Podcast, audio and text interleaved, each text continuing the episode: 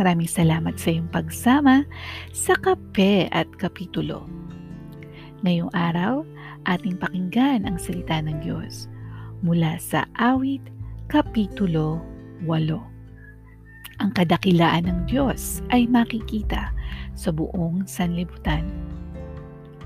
O Panginoon, aming Panginoon, ang kadakilaan ng inyong pangalan ay makikita sa buong mundo at ipinakita niyo ang inyong kaluwalhatian hanggang sa kalangitan. Kahit mga bata at sanggol ay nagpupuri sa inyo. Kaya napapahiya at tumatahimik ang inyong mga kaaway.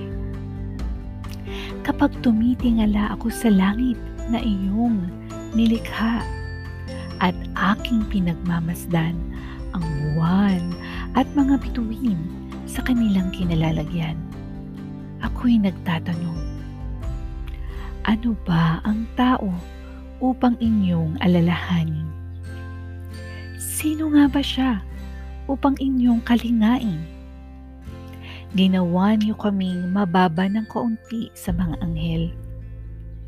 Ngunit pinarangalan niyo kami na parang mga hari ipinamahala niyo sa amin ang inyong mga nilalang at ipinasa ilalim sa amin ang lahat ng bagay, mga tupa, mga baka, at lahat ng mga mababangis na hayop, ang mga ibon sa himpapawid, mga isda sa dagat, at lahat ng naroroon. O Panginoon, aming Panginoon, ang kadakilaan ng inyong pangalan ay makikita sa buong mundo.